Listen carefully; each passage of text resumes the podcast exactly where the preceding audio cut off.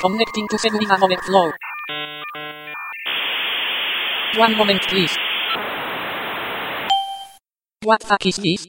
Kernel panic, fatal error, core oh my god.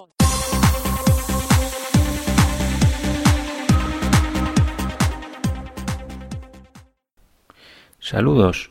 Hoy es día 4 de enero de 2017 y estás escuchando el podcast Seguridad Overflow.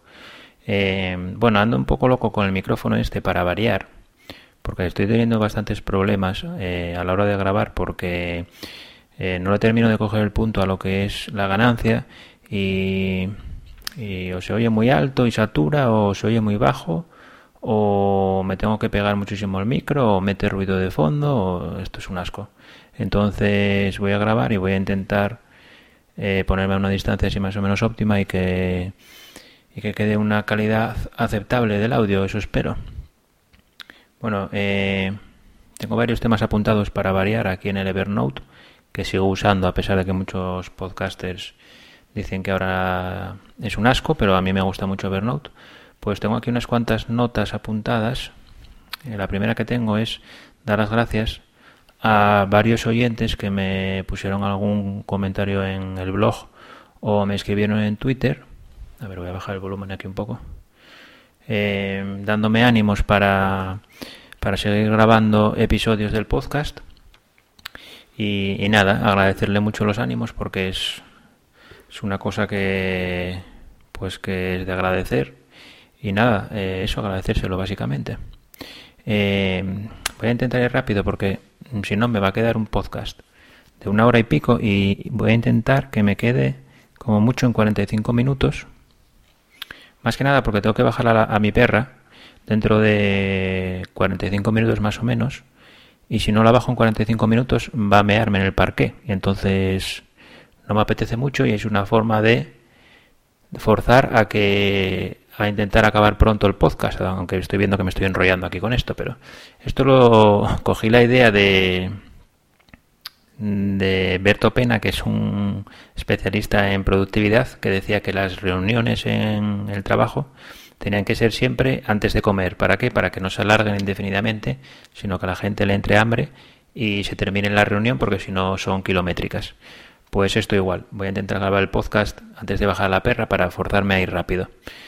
Bueno, eh, el tema que tiene apuntado en mi situación laboral, bueno, pues nada, comentar simplemente que desde hace 15 días más o menos ya no ya no tengo trabajo, por así decirlo, ya no estoy en, trabajando en la empresa en la que estaba, bueno, estoy desempleado directamente por diferentes circunstancias, pues mm, pues pues eso, que ya estoy ya no estoy trabajando y nada. Eh, diría podría decir que como voy a tener más tiempo libre, eh, voy a intentar grabar más audios, pero esto siempre lo digo y siempre termino grabando los mismos audios o menos. Entonces, lo de siempre, voy a tener más tiempo libre y intentaré grabar más audios, pero ya sabéis cómo va esto. Suelo grabar uno cada seis meses, siendo optimista. Y, y nada, que comentar que tampoco es un drama esto de estar desempleado.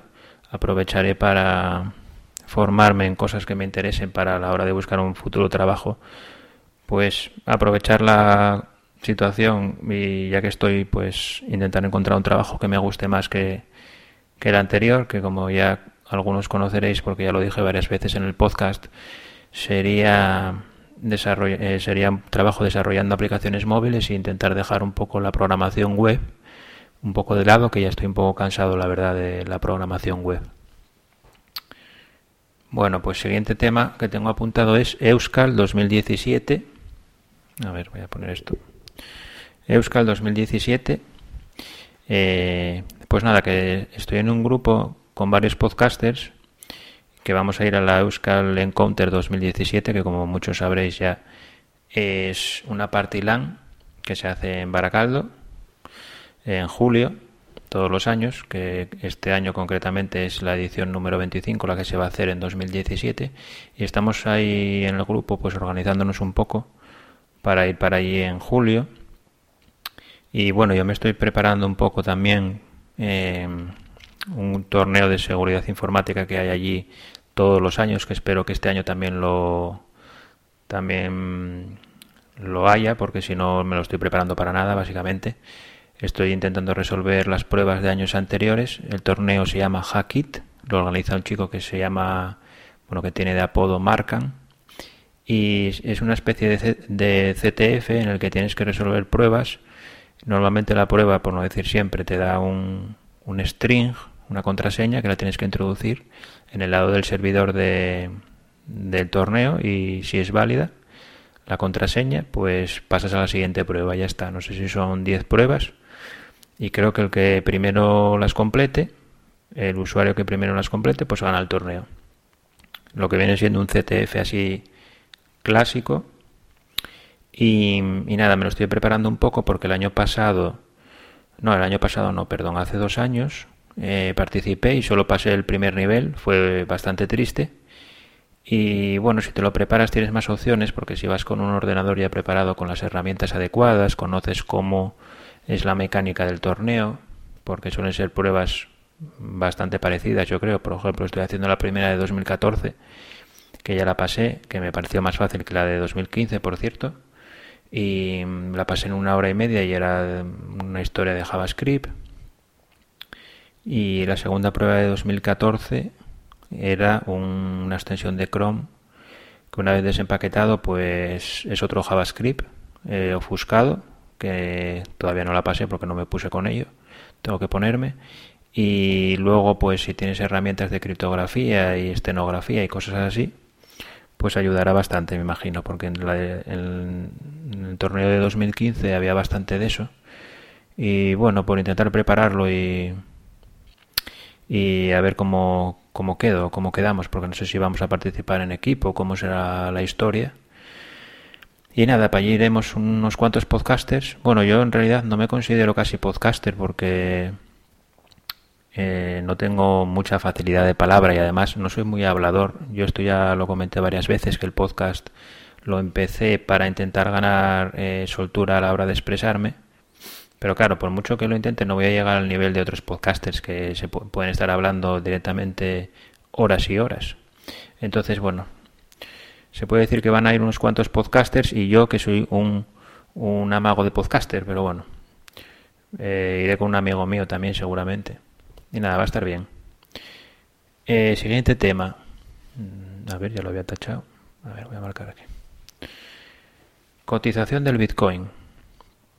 Bueno, pues esto eh, ya está desfasado casi todo, porque lo escribí antes de ayer, me parece. Y tengo puesto que la cotización del Bitcoin supera los mil dólares. Pero es que hoy, que es día... ¿Qué día es hoy? 4 de enero. Madre mía, ya no sé ni en qué día vivo. Eh, hoy día 4 de enero creo que tocó los 1130 o, o algo así. Lo que pasa que está cayendo. Bueno, puedo mirarlo directamente. Vamos a ver en cuánto está. Aquí en riguroso directo. 1086. Sí que cayó, sí. Y el máximo fue 1139. Pues nada, Bitcoin está ahí que va hacia la luna directamente, ¿no? Tiene un cohete detrás que le impulsa y, va como un tiro. Eh, creo que se revalorizó un 170%, algo así, un 160% en diciembre. Y, y, nada, va, ha subido muchísimo. Los posibles motivos, pues esto es como siempre, no se pueden saber a ciencia cierta, aunque hay posibles factores que pueden influir, como por ejemplo la victoria de Donald Trump. Perdón, tengo que, tengo que empezar a comer un caramelo antes de grabar o algo, porque tengo una voz, madre mía.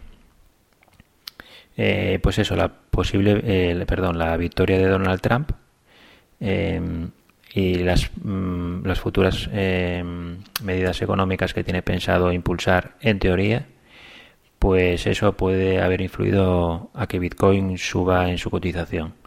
¿Qué más puede haber influido? Pues no sé, futuras devaluaciones de monedas nacionales como las monedas de China y de la India también pueden haber influido, que hay ahí como unos rumores de que se va a devaluar fuertemente. Y después, bueno, la, la calma que hay ahora más o menos así, mm, hay algo de calma respecto al famoso problema del tamaño de bloques, que hubo mucha confrontación entre desarrolladores y parece que más o menos ahora hay más calma y está más o menos, bueno, entre los diferentes las diferentes implementaciones de Bitcoin, por así decirlo, y, y, tal, pues no sé, parece que está todo como un poco más calmado. Y luego también que el tamaño de, o sea, el, perdón, el, la recompensa para los mineros que encuentren un bloque, pues pasó a la mitad, ahora son 12 bitcoins y medio por bloque, creo. Y eso también puede impulsar eh, la cotización de Bitcoin al alza. Todos esos, eh, todos esos factores, pues es posible que entre todos pues hayan logrado que Bitcoin esté en, unos 1.000, 1.100 dólares de cotización, que no está casi en el récord, que no sé si eran 1.200 dólares o casi 1.200 dólares, que si no recuerdo mal se dio en, los alcanzó en 2013. Y, bueno, también eh, la, la inflación en Europa que parece que está subiendo y, parece que va a seguir subiendo, pues todo eso puede influir. Y nada, Bitcoin ahí dándolo todo, con los mil dólares. Vale, después, siguientes temas que tengo aquí apuntados. Tengo cuatro, cuatro relacionados que son, eh, bueno, estuve haciendo una pequeña auditoría a una aplicación, bueno, aplicación y, e infraestructura en general, y el servicio en general, eh, que la mayoría conoceréis, porque eh, es la aplicación de Spreaker tanto la aplicación nativa para escritorio, no para móvil, para escritorio, es decir, para Windows y para Mac. Para Linux, no hay, como siempre, igual que tampoco hay Evernote para Linux y, más ejemplos, cosa que no entiendo, pero bueno, en cambio Dropbox sí que hay. Bueno, pero que me desvío del tema, volvamos a Spreaker. Bueno, pues hice una pequeña auditoría a Spreaker y encontré cuatro debilidades de seguridad. Digo debilidades porque para mí un fallo de seguridad es algo que eh, tiene que permitir ejecutar código arbitrario mm, en todas las en todas las circunstancias es decir en, en, cualquier momento no que no dependa pues de un man in the middle por ejemplo que es lo que vamos a ver ahora etcétera entonces no lo llamo fallo de seguridad sino sino debilidad de seguridad muy parecido a lo del a lo que conté en el último podcast de la red social Meetup bueno pues tengo varios debilidades de seguridad que las voy a nombrar para hacer un pequeño índice, porque voy a explicarlas un poco cada una, aunque muy rápido. Bueno, la primera es una ejecución remota de código en Windows a través de un fake update, es decir, el sistema de autoactualizaciones de la aplicación nativa de Spreaker para Windows, que si te conectas a una red Wi-Fi no confiable o configuras tu servidor de DNS para utilizar un servidor de DNS no confiable, eh, pues se podría forzar a que se baje una actualización falsa, la aplicación de Spreaker se autoactualice y se, se autolance en cuanto porque te sale un menú ahí de que te indica si la quieres reiniciar para aplicar la actualización, muy parecido a lo que hace Firefox. Pues nada, con un main in the middle, perdón, con un man in the middle, pues eh, se mete una actualización falsa y se ejecuta código arbitrario un binario, un exe arbitrario o puede sustituir una DLL, una DLL arbitraria. Bueno, luego entro un poco más en detalle. La segunda debilidad es muy parecida porque es un cambio de un DMG, esto afecta a Mac. Eh, la integración que tiene en la aplicación de, de Spreaker, tanto la de Windows como para la de Mac, no sé si las de no las de las de móvil no deben de tener. Pues eh, como decía, tanto la de Windows como la de Mac tiene integración con Spreaker. Em, esto lo consigue con un, con un driver eh, que en MacOS se llama Sunflower, que lo que hace es redirigir el sonido de una aplicación a otra, de, concretamente de Skype a, a, a, Spreaker, a la aplicación de Spreaker. Bueno, pues el problema es parecido, que se puede hacer un man in the middle y cambiar un DMG al vuelo y entonces eh, en vez de bajarse Sunflower, se bajaría otra aplicación eh, maliciosa, por ejemplo, y al no utilizar HTTPS, que es el mismo problema que lo que comentaba antes de la autoactualización en Windows, al no utilizar HTTPS, pues se puede hacer un man in the middle. la tercera debilidad de seguridad sería la posible captura de los tokens de SSO, que SSO creo que es Single Sign On, que es em, para poder registrarte o autenticarte en Spreaker utilizando tu cuenta de Google o la de Facebook, por ejemplo. Es una especie de mecanismo que hay para utilizar cuentas de redes sociales o de empresas como Google eh, para autenticarte en servicios externos, en, servicios de terceros, como puede ser Spreaker, como puede ser, no sé, muchas aplicaciones lo utilizan. Trello, por ejemplo, muchísimas. El típico botón que aparece de registrarme con mi cuenta de Google, pues eso es el SSO. Bueno, pues eh, hay una debilidad de seguridad que eh, permitiría en ciertos casos capturar el token, aunque se manda por HTTPS esta vez, porque además el SSO está diseñado específicamente mm, para ser seguro. Entonces no se debería poder capturar el token nunca con un man in the middle. Pero en teoría, porque este es un fallo que, bueno, una debilidad de seguridad de la que no no hice una prueba de concepto práctica por falta de tiempo básicamente, pues en teoría se podría capturar el token, que luego veremos cómo. Y la cuarta debilidad de seguridad en Spreaker es una debilidad en el sistema de eh, recuperación de contraseñas que eh, hace posible la hace posible em, la fuerza bruta.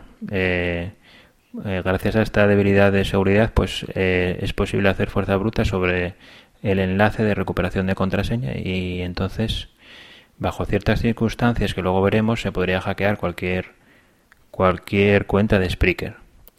Bajo ciertas circunstancias. Básicamente, por resumirlo ahora ya, es que al usuario dueño de la cuenta que se quiere hackear, por así decirlo, vamos a decir hackear, eh, le van a llegar eh, muchos emails, son unos 200 emails de eh, avisos de recuperación de contraseña. Entonces, para poder eh, ejecutar este ataque, el dueño de la cuenta tendría que estar 24 mm, horas más o menos sin leer el correo.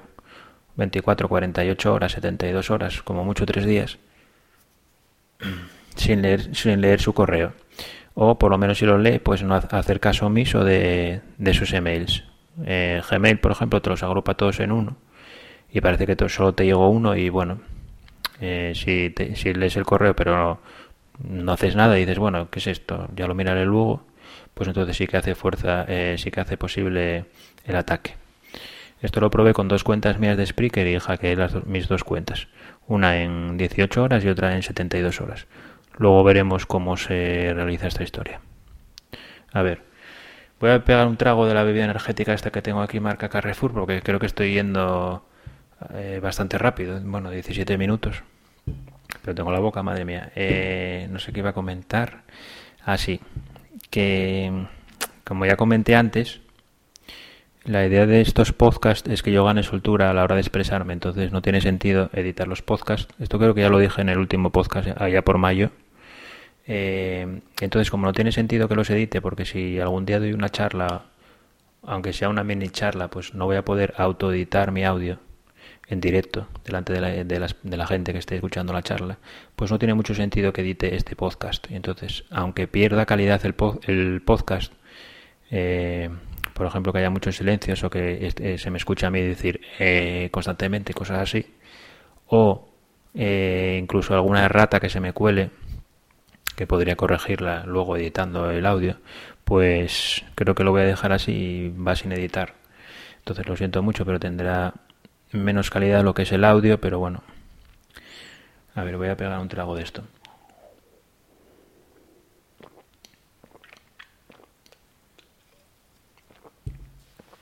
A ver, vamos a empezar con la primera debilidad, así explicada rápidamente.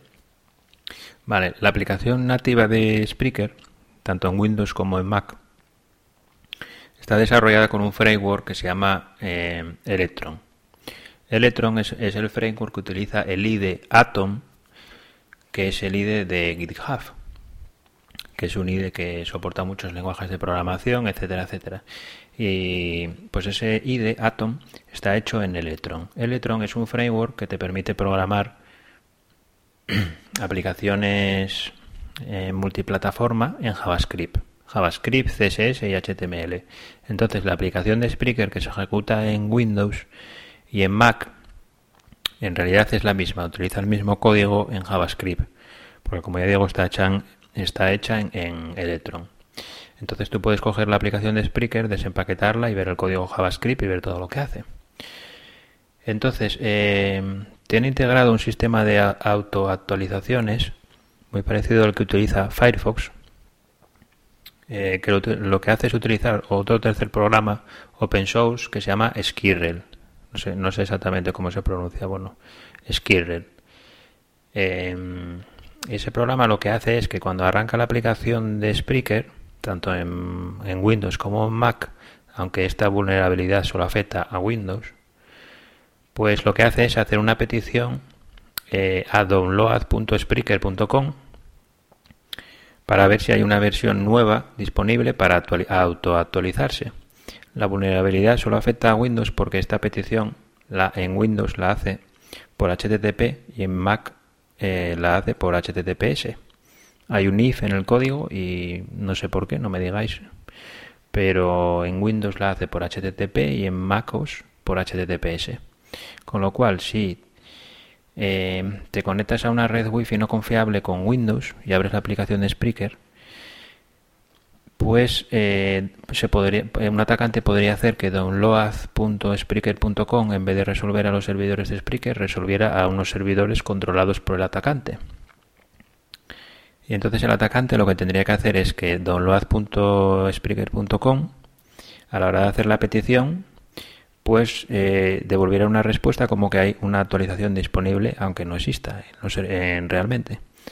Porque Spreaker no haya sacado una actualización, pero tú fuerzas a que la aplicación nativa de Spreaker crea que hay una actualización disponible.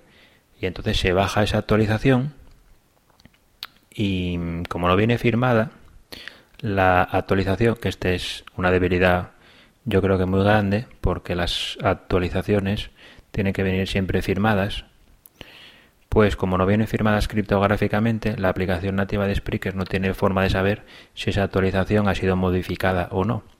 Entonces la actualización viene con un formato de paquete que se llama NuGet. Eh, entonces tú nada, puedes crear un puedes bajarte la aplicación de Spreaker, por ejemplo, en formato NuGet, desempaquetarla y le cambias un ejecutable por otro o le cambias una DLL por otra. La vuelves a empaquetar la subes a tu servidor fake de download.spreaker.com y resumiendo mucho lo que va a hacer la aplicación nativa de Spreaker en Windows cuando se ejecute en una red en una red wifi del atacante pues nada más arrancar va a hacer una petición a download spreaker.com se va a bajar la, la actualización fake del paquete NuGet con el exe malicioso por ejemplo y no te va a dar opción de rechazarla porque se la bajaba sí o sí y te dice hay disponible una actualización.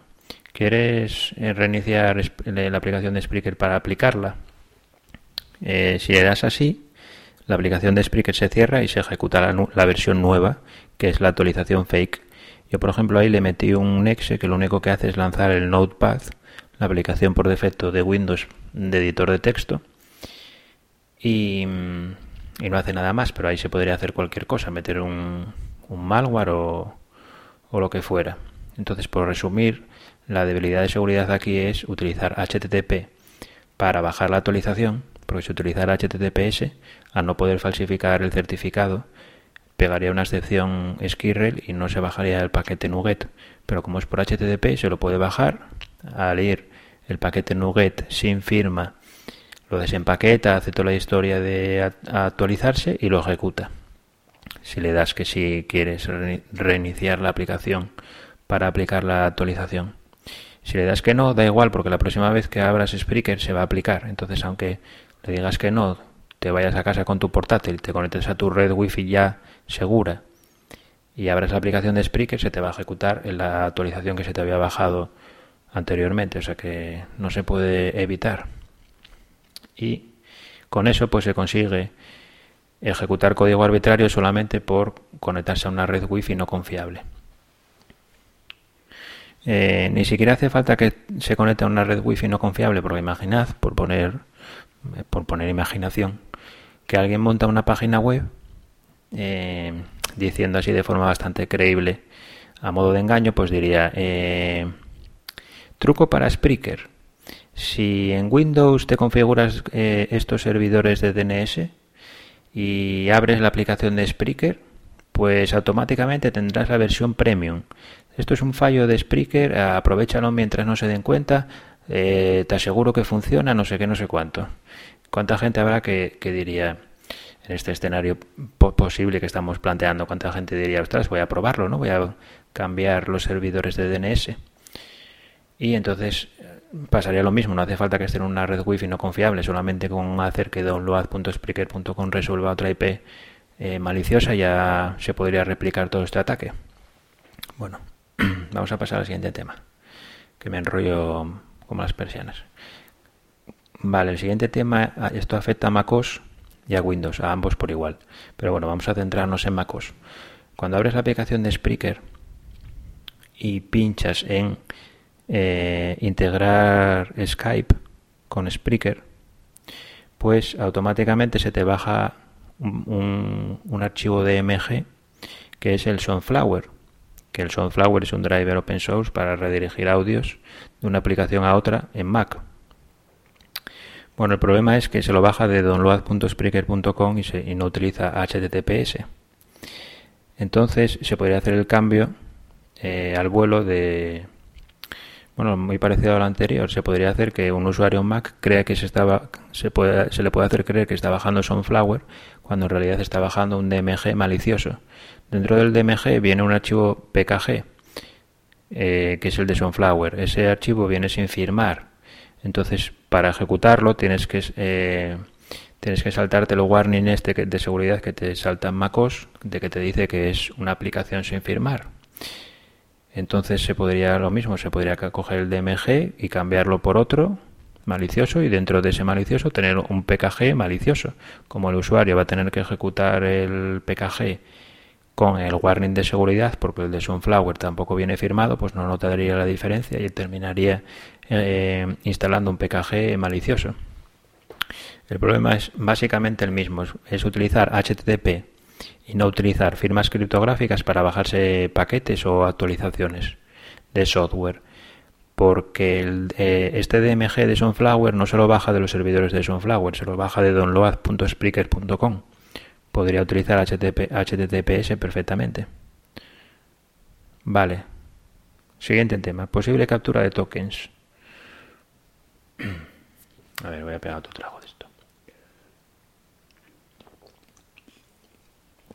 No sé si estoy yendo muy rápido, pero es que tengo bastantes temas y, como ya dije, no quiero que se me haga un podcast súper, súper largo. Siguiente tema es posible captura de tokens. Vale, pues esto es tiene un problema. A ver. Eh, el mecanismo es el siguiente. Cuando abres la aplicación de Spreaker, en, Windows, por ejemplo, eh, aunque esto afecta a ambos, a Windows y a Mac, pues cuando la abres, por ejemplo, en Windows o en Mac, bueno, pues lo mismo, pues no estás autenticado, es decir, es la primera vez que la abres, por ejemplo, te pide eh, que te registres o que te hagas login o que te autentiques, que hagas login. Vamos a ponernos en el caso de que te vas a registrar. Si le das a registrarme con mi cuenta de Google, el, mecanismo de SSO lo que hace es lo siguiente. En cuanto pinches el botón se te abre una ventana del navegador web, se te abre una ventana nueva que te, eh, el navegador web te, te lleva a Google, a una página de Google. Allí te pide que aceptes unos permisos concretos para que la aplicación eh, de Spreaker tenga acceso a esos permisos de tu cuenta de Google. Normalmente solo te pide eh, un permiso que es poder mm, ver cuál es tu dirección de correo electrónico en Google, o sea, cuál es tu dirección de Gmail. Hay veces que también te pide pues poder ver tu fecha de nacimiento o cosas así. Pero lo más normal es pedirte solo eh, poder ver qué, cuál es tu dirección de correo electrónico. Vale, si pinchas aceptar, Eh, si fuera una aplicación web normal, lo que haría sería el navegador hacerte un redirect a la aplicación, al servidor web de esa aplicación, por ejemplo, al servidor web de Spreaker. Y ya está, se quedaría ahí la cosa. El problema es que como tú estás en una aplicación nativa, en Windows, por ejemplo, eh, lo que tiene que hacer es pasarle de alguna forma el servidor web de Spreaker a la aplicación nativa de Spreaker en Windows, le tiene que pasar el token SSO de alguna forma. ¿Y cómo lo soluciona esto la aplicación de Spreaker? Pues lo que hace es lo siguiente. Eh, la aplicación nativa de Spreaker en Windows abre un servidor web en tu ordenador. O sea, abre un servidor web en Windows. En el puerto, intenta encontrar un puerto libre, yo que sé, el 50001, por ejemplo. Y ese puerto se lo pasa a, a Google, a la cuando, cuando te manda Google el navegador web, el navegador web para que aceptes los permisos. Entonces, cuando vuelve a Spreaker, sabe en qué puerto está escuchando tu servidor web en Windows. Eh, ese servidor web escucha en un host, en un nombre de host, que es spreakerlocal.com. Spreakerlocal.com en los servidores de Spreaker de DNS resuelve a 127.001, es decir, la IP local. Entonces, cuando vuelves del SSO de Google al servidor web de Spreaker, ahí por JavaScript lo que hace es que el navegador hace una petición Ajax a spreakerlocal.com, es decir, vía Ajax le pasa el token SSO desde el servidor web de Spreaker a la aplicación nativa a través del servidor web este que abre en el puerto 50001 en spreakerlocal.com. Y esta petición Ajax la hace por HTTPS. Es decir, en teoría no se podría hacer un man in the middle. Si haces que spreakerlocal.com resuelva a cualquier otra IP, si es que el usuario está en una red wifi no confiable. Pero eh, la clave privada y toda esta historia para montar el certificado de spreakerlocal.com en cualquier servidor eh, web pues está embebida en la aplicación nativa de Windows y en la de Mac, en, ambas. Entonces puedes coger de ahí la clave privada y todos los archivos necesarios. No si es la clave privada y el certificado firmado o algo así. Y te montas spreakerlocal.com en el servidor que, quieras. En uno que tengas por ahí o donde quieras. Entonces con el man in the middle puedes hacer que en una red wifi no confiable pues puedes hacer que spreakerlocal.com resuelva la IP que quieras. Entonces la petición Ajax ya no la haría a spreakerlocal.com a la IP 127.001, sino que la haría a la IP que tú quisieras y mandaría el token SSO. Esto es en teoría porque ya digo que esta prueba de concepto no la llegué a probar de forma práctica, sino que es un fallo o una debilidad de seguridad teórica porque no la llegué a probar. De todas formas, esto tiene un problema también que es que la aplicación nativa de Spreaker en Windows intenta evitar este problema y de la que arranca en Windows y en Mac hace una petición de DNS para ver eh, si spreakerlocal.com resuelve a 127.001. Si no resuelve a esa IP, pues da un mensaje de aviso y, no te deja utilizar el SSO. Te, te dice eh, el login o, y el registro con redes sociales no está disponible, eh, por favor comprueba tu, tu, eh, tu, configuración a Internet o tu conexión a Internet o algo así. Entonces es un intento de, de evitar un man in the middle. Pero yo creo que esto quizás se podría saltar. ¿Cómo? Bueno, pues en una red social, joder, en una red social, sí, en una red wifi no confiable, eh, por DHCP, cuando se conecta un, un, ordenador, tú le puedes decir qué servidor de DNS usar. Bueno, pues le dirías que utilice uno que tienes montado en tu ordenador, por ejemplo, o en un servidor cualquiera, fuera de la, de la red local, en Internet. Y allí yo creo que se podría identificar las ambas peticiones de DNS.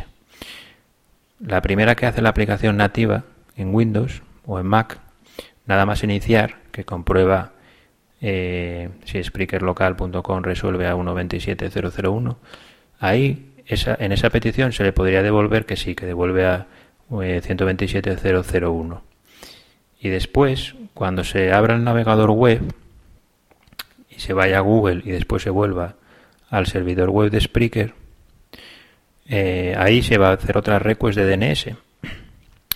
Pues esa ya devolverla mal, devolver que spreakerlocal.com ya resuelve a, a, una IP que controles tú. Eh, yo creo que se podrían separar, separar las dos requests, eh, identificar las dos requests y la primera devolverla bien, quizás con algún código de respuesta que indique que no se debe cachear esa respuesta, aunque al ser procesos diferentes, yo creo que deben hacer ambas eh, la aplicación nativa de Spreaker y luego el navegador web, ambas deben hacer dos peticiones al servidor de DNS diferentes, pero bueno, aún así si se puede forzar a que se haga la segunda petición indicando en la primera respuesta que no se caché, pues mejor que mejor. Entonces, eh, utilizando un servidor de DNS customizado, por así decirlo, pues es posible que se pudieran separar mm, ambas requests y entonces el token de SSO se mandaría a un servidor malicioso y allí eh, ya se tendría acceso a la cuenta de Spreaker del usuario. Entonces se podrían robar las credenciales de login eh, utilizando el SSO en una red wifi no confiable. Ya digo que este es un ataque teórico. Vale, siguiente tema. Prueba de concepto, fuerza bruta, recuperación de contraseña.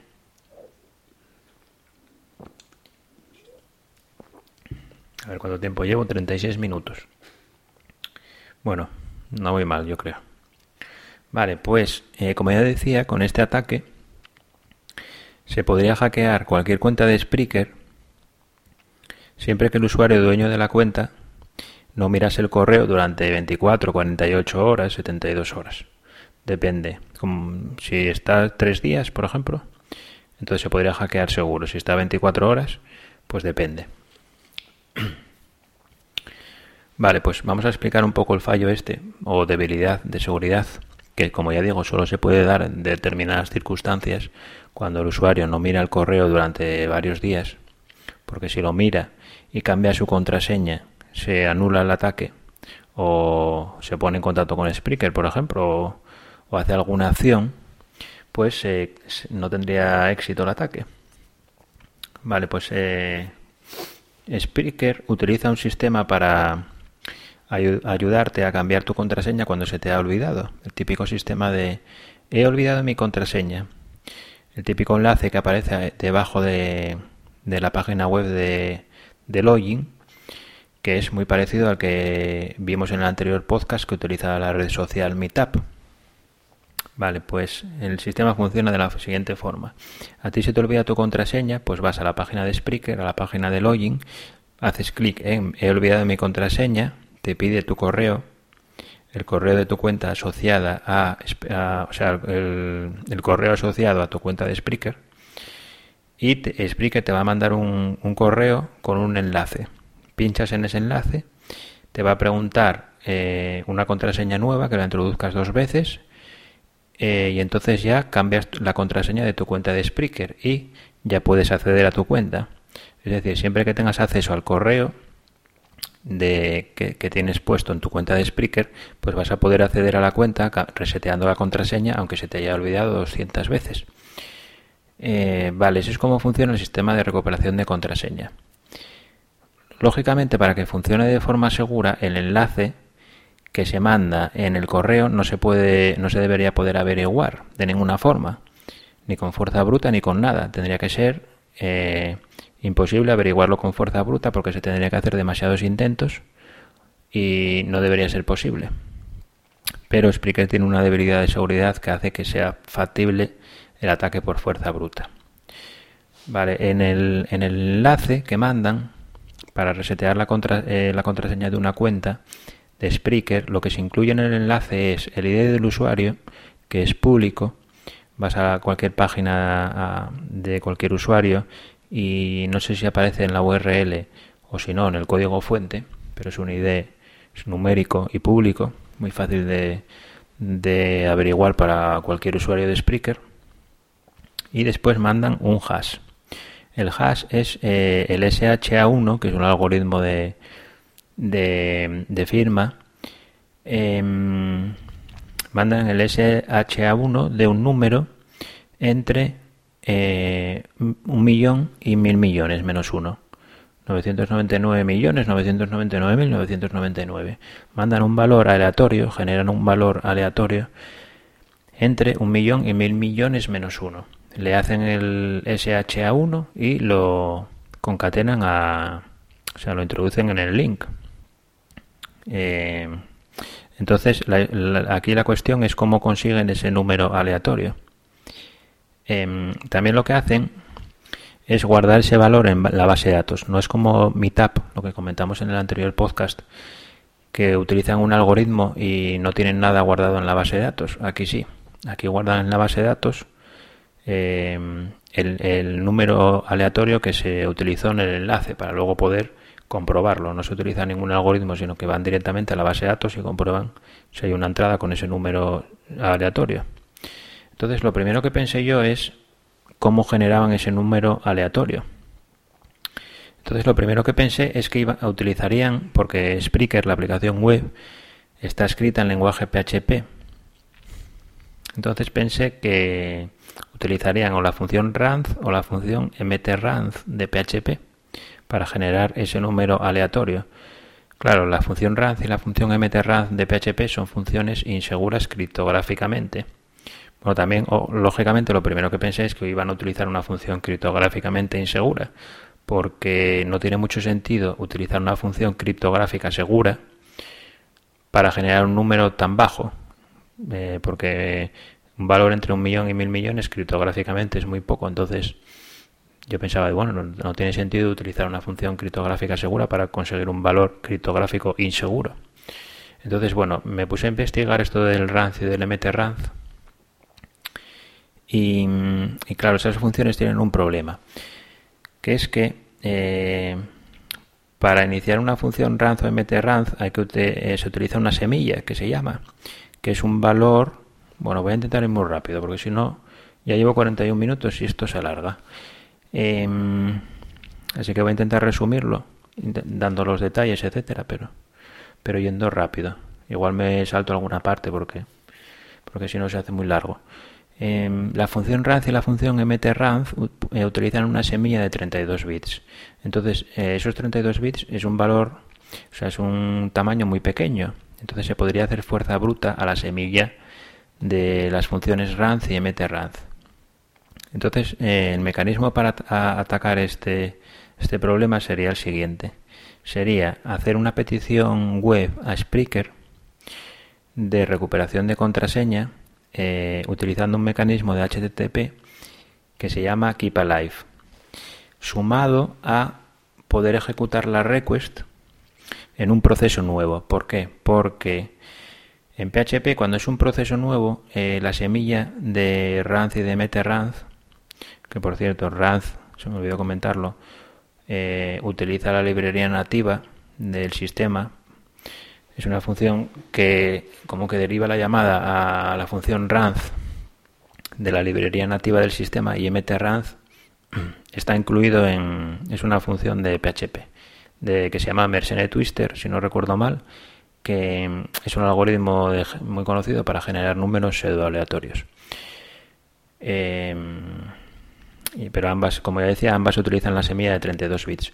Pues entonces cuando es un proceso nuevo por ejemplo de Apache que lleve PHP eh, integrado, es decir, que se ejecute directamente PHP dentro del proceso de Apache, pues cuando es un proceso nuevo la semilla está sin inicializar. Entonces eh, se podría hacer fuerza bruta sobre la semilla. Ya digo que voy a ir un poco rápido. Entonces el mecanismo sería el siguiente. Haces una petición web a, a Spreaker y pides eh, un link de recuperación de contraseña de tu propia cuenta. Después, utilizando Keep Alive de HTTP, lo que consigues es que no se cierre la conexión. Entonces puedes hacer una segunda request que se va a ejecutar en el mismo proceso. Por cierto, se me olvidó un detalle. Para conseguir que, el que la request esta se ejecute en un proceso nuevo, antes tienes que lanzar unos 300 o 400 requests al servidor web en paralelo y dejarlos abiertos hasta que se cierre el timeout. Entonces lo que se consigue es que a partir de cierto número de petición, por ejemplo 80, 90, 100, se van a ir creando procesos nuevos y esos procesos nuevos van a tener las semillas sin inicializar. Pues, eh, como decía, lanzas 200 eh, o 300 procesos en paralelo, requests en paralelo, imaginaos que son 300, pues la 301 Utilizando Keep Alive pides eh, un, link de recuperación de contraseña de tu propia cuenta. Después pides eh, otra vez eh, una segunda request con el link de recuperación de tu propia cuenta utilizando Keep Alive para que no se cierre la conexión. Entonces, después pides otra tercera request utilizando Keep Alive, todo el mismo proceso, del link de recuperación de contraseña de una cuenta que quieres hackear. Resumiendo, las dos primeras, los dos primeros links te van a llegar a tu propia cuenta.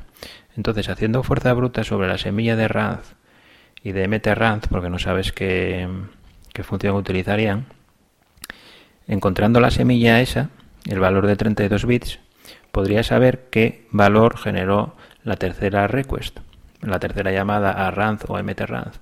¿Por qué? Porque si tú sabes la semilla de la función Ranz, por ejemplo, para resumir, Em, aunque luego se hagan mil llamadas a Ranz, tú teniendo la semilla sabes exactamente esas mil llamadas a Ranz qué, mil valores aleatorios van a devolver. Y, ya está. Entonces, utilizando ese, sistema, que todo esto está explicado en un paper de cómo atacar las funciones Ranz y mtranz de PHP en Apache, pues podrías saber la tercera, el tercer valor y ya podrías hackear la cuenta, porque podrías adivinar el enlace.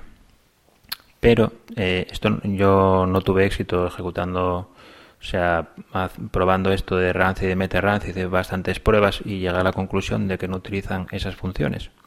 Porque hice fuerza bruta mm, bastante de todas las maneras, yo creo, con rances intermedios, etcétera, etcétera. Con diferente valor inicial y final. Porque si no trunca Ranz y MTRanz utilizan un valor inicial y final. Entonces, si no lo sabes, pues se puede truncar la respuesta y pierdes información y no tiene sentido, pero bueno, en teoría el valor inicial es un millón y el valor final es mil millones menos uno. ¿Por qué? Porque eh, monté un, un sistema que estaba enviando constantemente requests de recuperación de contraseñas y me llegaban a mi correo y con otro sistema leía el correo, sacaba el hash, lo craqueaba con hashcat lo almacenaba en una base de datos, etcétera, y entonces después cuando ya llevaba unas 2000 o 3000, pues ya se veía el valor inicial y el final, además tiene bastante sentido. Desde el punto de vista de una mente de un programador, piensa pues desde cero no, porque le puede salir un número bajísimo, pero bueno, le voy a poner un millón y, en vez de mil millones, bueno, puede ser mil millones también, en vez de mil millones menos uno, pero probé ambos. Y bueno, llegué a la conclusión, como decía, de que no se utilizan esas funciones. Eh, otra posibilidad es que se utilizara la función ranz de MySQL. De MySQL o de Aurora, que Aurora es una base de datos propia de Amazon, porque los servidores de Spreaker están en Amazon. Eh, ¿Se podría hacer fuerza bruta sobre la función ranz de MySQL? Eh, depende, es muy complicado, porque necesitaría saber en qué hora exacta, más o menos, aproximadamente 15 minutos arriba, 15 minutos abajo, se reinició el servidor de MySQL, es decir, cuando empezó el proceso.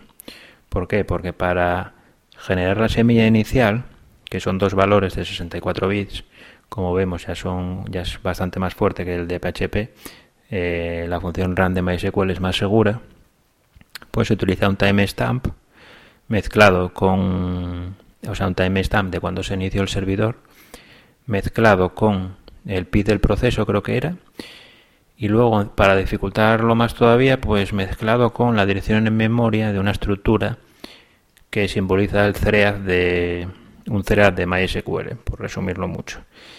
Entre que el timestamp no lo sabe, si es muy complicado saberlo, y luego la dirección de memoria utiliza SLR, que eh, esa estructura está en el heap bueno, voy a ir muy rápido porque esto es un poco denso y además tampoco aporta mucho porque no tuvo éxito. Em, esa, estructura está en el heap.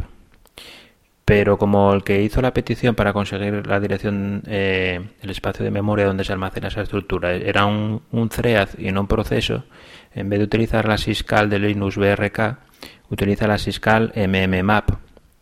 Creo que era así, si no recuerdo mal. Y, y la syscall BRK utiliza 13 bits aleatorios, el ASLR, que es un mecanismo para hacer aleatorias las direcciones en Linux para evitar exploits y toda esta historia, bueno, Linux y más sistemas operativos, bueno, pues eh, la Syscall BRK utiliza 13 bits, creo, de randomización. Y la Syscall mmap utilizaba muchos más, no sé si 20 y pico, ya no me acuerdo. Entonces, al ser un CEAD y el espacio que pedía eh, en memoria era menor de cierto valor, utilizaba la Syscall mmap en vez de BRK, resumiendo, que había muchos, muchos bits eh, randomizados en la dirección esa de, de, memoria de la estructura. Todo esto hacía muy complicado hacer fuerza bruta la función RAND de MySQL.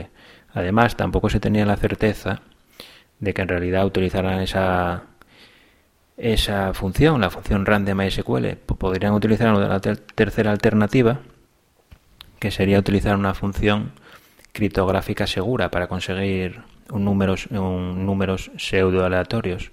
En mi opinión personal, creo que utilizan la función rand de MySQL por simplicidad y porque no tiene sentido utilizar una función criptográfica segura para conseguir un número criptográfico inseguro. Pero quién sabe. Pero de todas formas no no hice fuerza bruta sobre la función rand de MySQL porque era muy era bastante complejo y no se tenía la certeza de que, de que lo estuvieran utilizando al 100%. Entonces lo que hice fue hacer request directamente sobre el servidor de Spreaker. Fuerza bruta sobre el servidor de Spreaker. Em, vale, aquí hay, hay, un problema. Había un problema. Bueno, había varios problemas. A ver, voy a beber otro poco de bebida energética.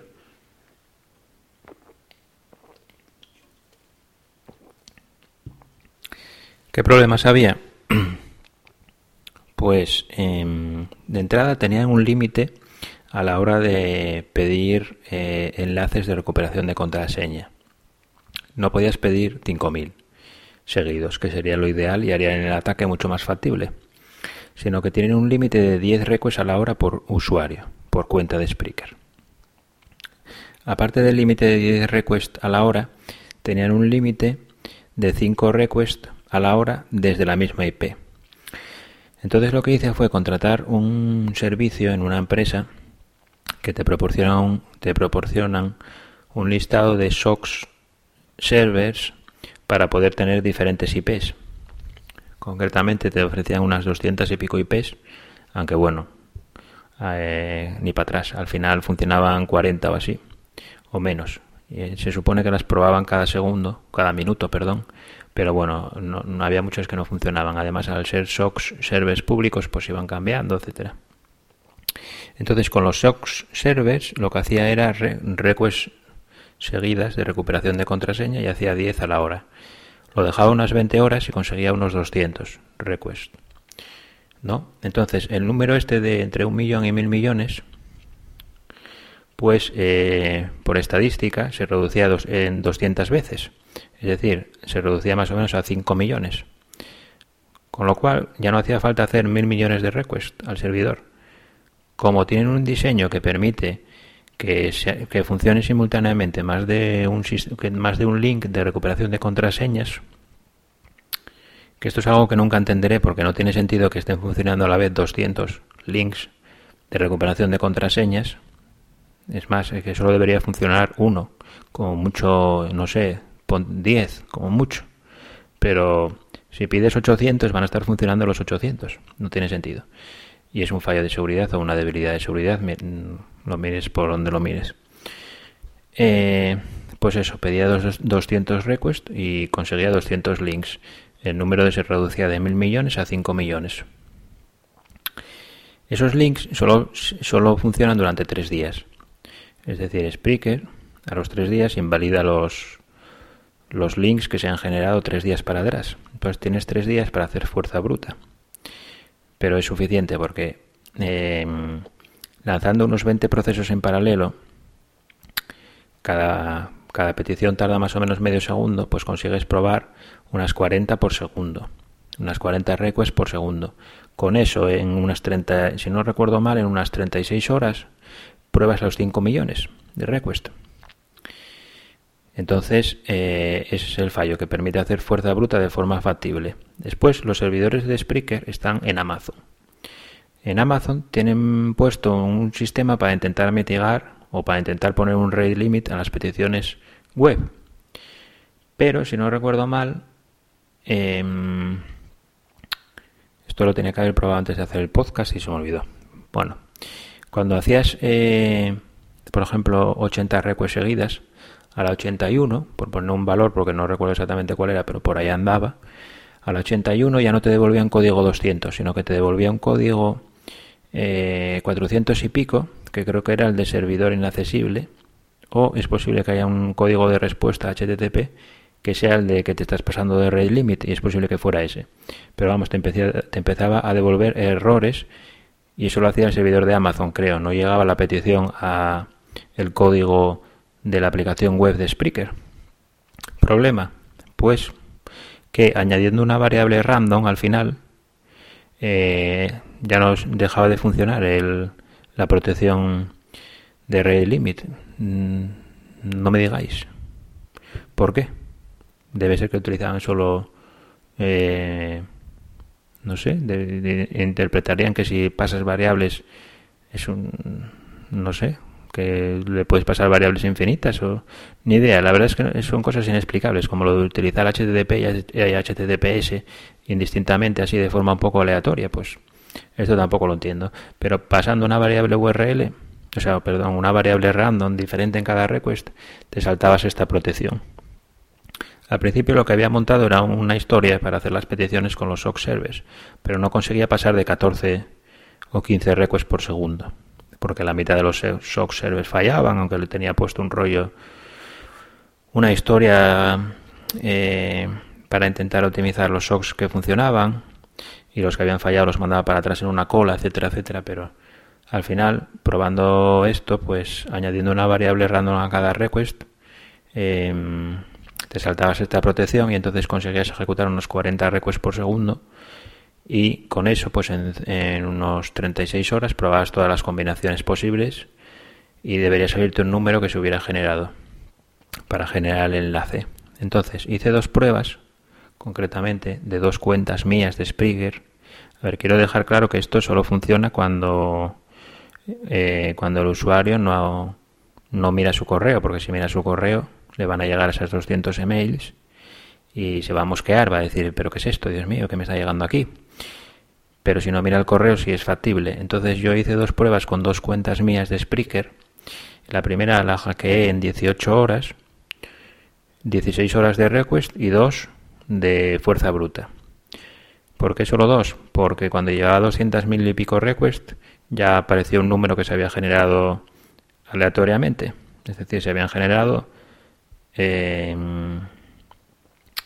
se habían generado 200 números. Pues uno de esos números era el un millón doscientos mil y poco. Y entonces ya encontró un enlace y ya, pude, ya se pudo hackear la cuenta. Entonces, la primera, el primer intento se hackeó en 18 horas. Es decir, si el usuario real, si hubiese sido una prueba real, hubiera estado 18 horas sin leer su correo, eh, ya se hubiera podido hackear la cuenta.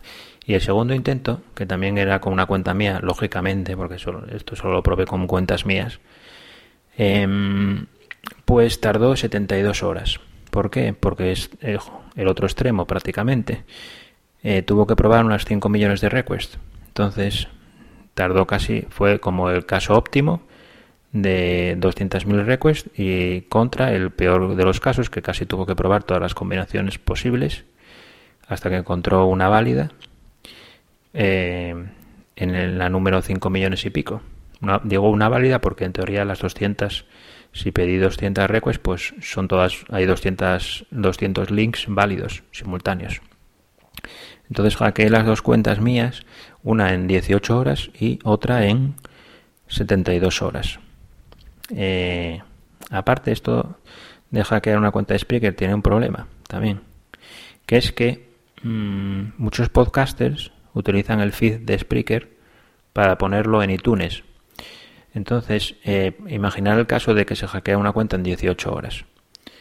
Si tienes un sistema automatizado que en cuanto le hackees la cuenta le subas un audio a Spreaker, a su cuenta de Spreaker, automáticamente todos los eh, clientes de todos los, no se llaman podcatchers, bueno, todos los clientes de podcast de, de iOS y de Android se van a bajar el audio automáticamente. Entonces, aunque el podcaster recupere la, el acceso a su cuenta de Spreaker en la hora número 19 yo, y se ha hackeado en la número 18, y como se subió un podcast automáticamente, si no me equivoco, aunque el podcaster borre el audio de Spreaker y del feed, los clientes de, de podcast de iPhone y de, de iOS y de Android no van a borrar el audio, creo. No estoy seguro. Entonces se podría llamar hay un pifostio guapo porque se podría subir un audio y, y, el podcaster ya no podría hacer nada para borrar el audio de, de todos los dispositivos que se lo hubieran bajado. Entonces es un es una historia curiosa esto.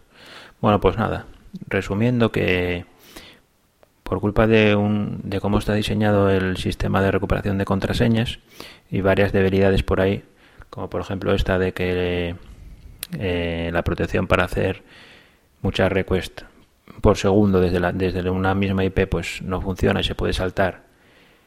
Y que es el número que se utiliza aleatorio para generar enlaces es muy pequeño y que permite varias varios links funcionando a la vez pues todo esto mezclado hace que sea factible hacer un ataque de fuerza bruta y se pueda hackear una cuenta de Spreaker en como mucho tres días siempre que el usuario, como digo, no vea su correo y cambie su contraseña, etcétera, porque si cambia su contraseña, todos los enlaces que se generaron para recuperarla antes de ese momento dejan de, funcionar. Bueno, pues llevo una hora, por muy rápido que vaya, es que esto se alarga. Bueno, pues voy a seguir con varios temas eh, que tengo aquí apuntados, que ya alguno tiene que ver con seguridad, pero no mucho. Y nada, voy a comentarlos. El primer tema que tengo apuntado aquí, después de lo de Spreaker, es que, eh, no sé si sabréis que, no sé si lo comenté alguna vez, que me compré el iPad Pro de 12 pulgadas. Madre mía, son las 12 menos 10. O sea, mi perra ya me en el parque. Ya, eh, o sea, lo presiento. Pero bueno, ahora ya de perdidos al río. Vamos a seguir. Em, eso que me compré el iPad Pro de 12 pulgadas y me parece muy triste que la multitarea que tiene em, esté muy limitada. Porque en teoría te venden este dispositivo como que puedes sustituir a un portátil y que puedes trabajar con él, pero va a ser que no, porque, o sea, mismamente si me quiero abrir, abrir un cliente de SSH y conectarme a un servidor, yo por ejemplo cuando estoy programando en el trabajo o, en casa o donde sea, normalmente abro seis sesiones de SSH al servidor, ya sea para ejecutar comandos cada poco, lo que sea, aunque sea para monitorizar un log, por ejemplo, estar viendo todo el rato un log. Bueno, pues en, en iOS la multitarea como tiene está limitada y, y una vez que sales de la aplicación solo funciona durante cinco minutos creo eh, yo utilizo una aplicación que se llama VSSH en iOS em, y nada, la dejo, la abro, me conecto al servidor, me voy a un IDE, por ejemplo, a un editor de código y a los cuatro minutos me salta un aviso y me dice la aplicación VSSH se va a cerrar, por favor ábrala o se cerrará en un minuto. Y es que es muy triste que no puedas tener una aplicación corriendo en segundo plano eh, con multitarea real. En Android, yo utilizaba también un cliente de SSH em, en una tablet Android y no tenía ningún problema, como se la quería dejar 15 horas. Entonces no nos pueden vender el iPad Pro como que es un dispositivo de trabajo, cuando en realidad no tiene multitarea real. Mismamente un programador eso que se quiera tener que quiera tener un cliente de SSH conectado constantemente a su servidor no puede porque se le cierra a los 5 minutos. Entonces me parece muy triste. Debería haber una opción, por lo menos en el iPad Pro, Si queréis tener esa opción activada para ahorrar batería, perfecto, pero deberías tener una opción para poder desactivar la limitación de, de la multitarea y poder tener una multitarea real como en, MacOS o en Windows. Nada, solo quería comentar eso de la multitarea en, que ya está muy comentado por otra parte en iOS, que es la multitarea no es una multitarea real, pero es que en el iPad Pro de 12, que se supone que es un dispositivo de trabajo, pasa exactamente lo mismo. Vale.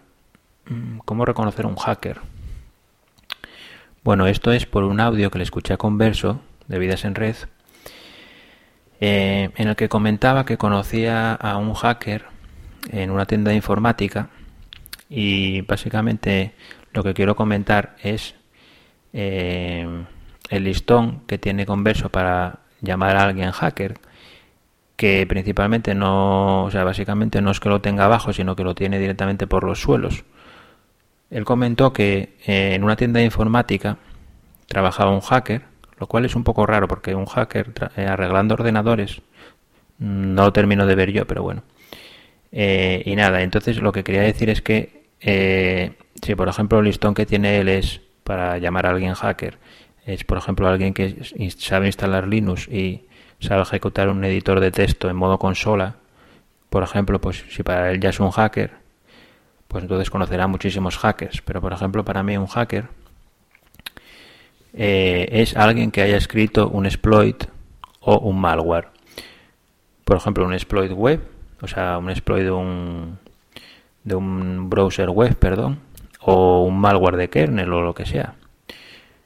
Entonces yo invito a Converso a que vaya a la tienda de informática y le pregunte al hacker que conoce allí que si alguna vez ha escrito algún exploit para algún browser web o si ha escrito algún malware de kernel, por ejemplo, para Linux o algún malware de, Windows, ya sea eh, de nivel kernel o de, nivel de usuario. Eh, y a ver qué le dice. Porque, por eso, porque ya lo escuché varias veces y me da la sensación de que tiene el listón para llamar a alguien hacker muy bajo. Entonces es bastante probable que en realidad Converso no conozca ningún hacker según, mm, según lo que yo entiendo por un hacker, como ya digo.